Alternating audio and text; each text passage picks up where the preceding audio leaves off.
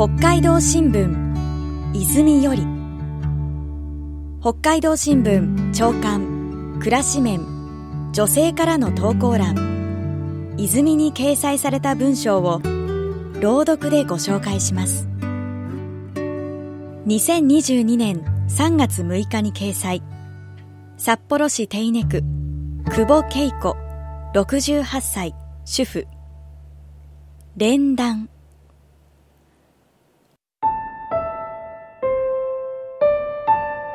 当てどころに。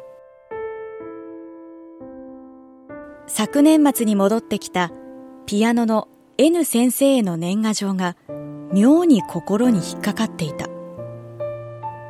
我が家の子供3人がかつてお世話になった。電話も通じずどうしたんだろ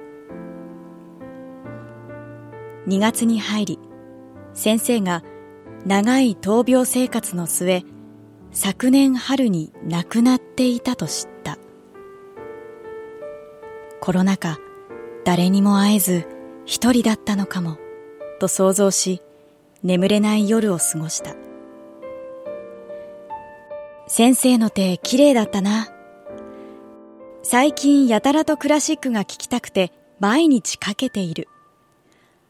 あんなに練習嫌いな3人を15年間もうちに通って教えてくれたよね。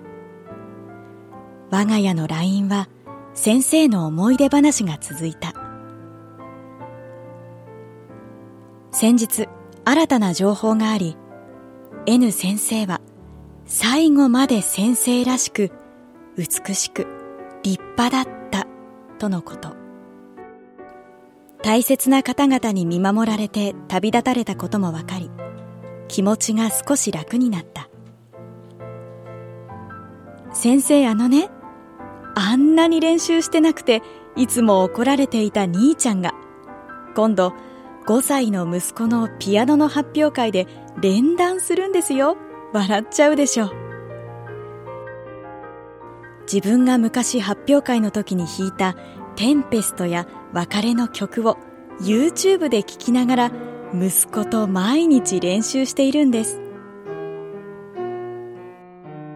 20年以上経った今になって私の子供たちは人生で一番ピアノを弾きたいのかもしれません。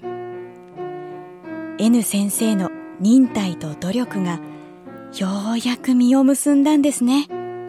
ありがとう。3月19日連弾のドレミの歌が春風に乗って届くから。N 先生待っててね。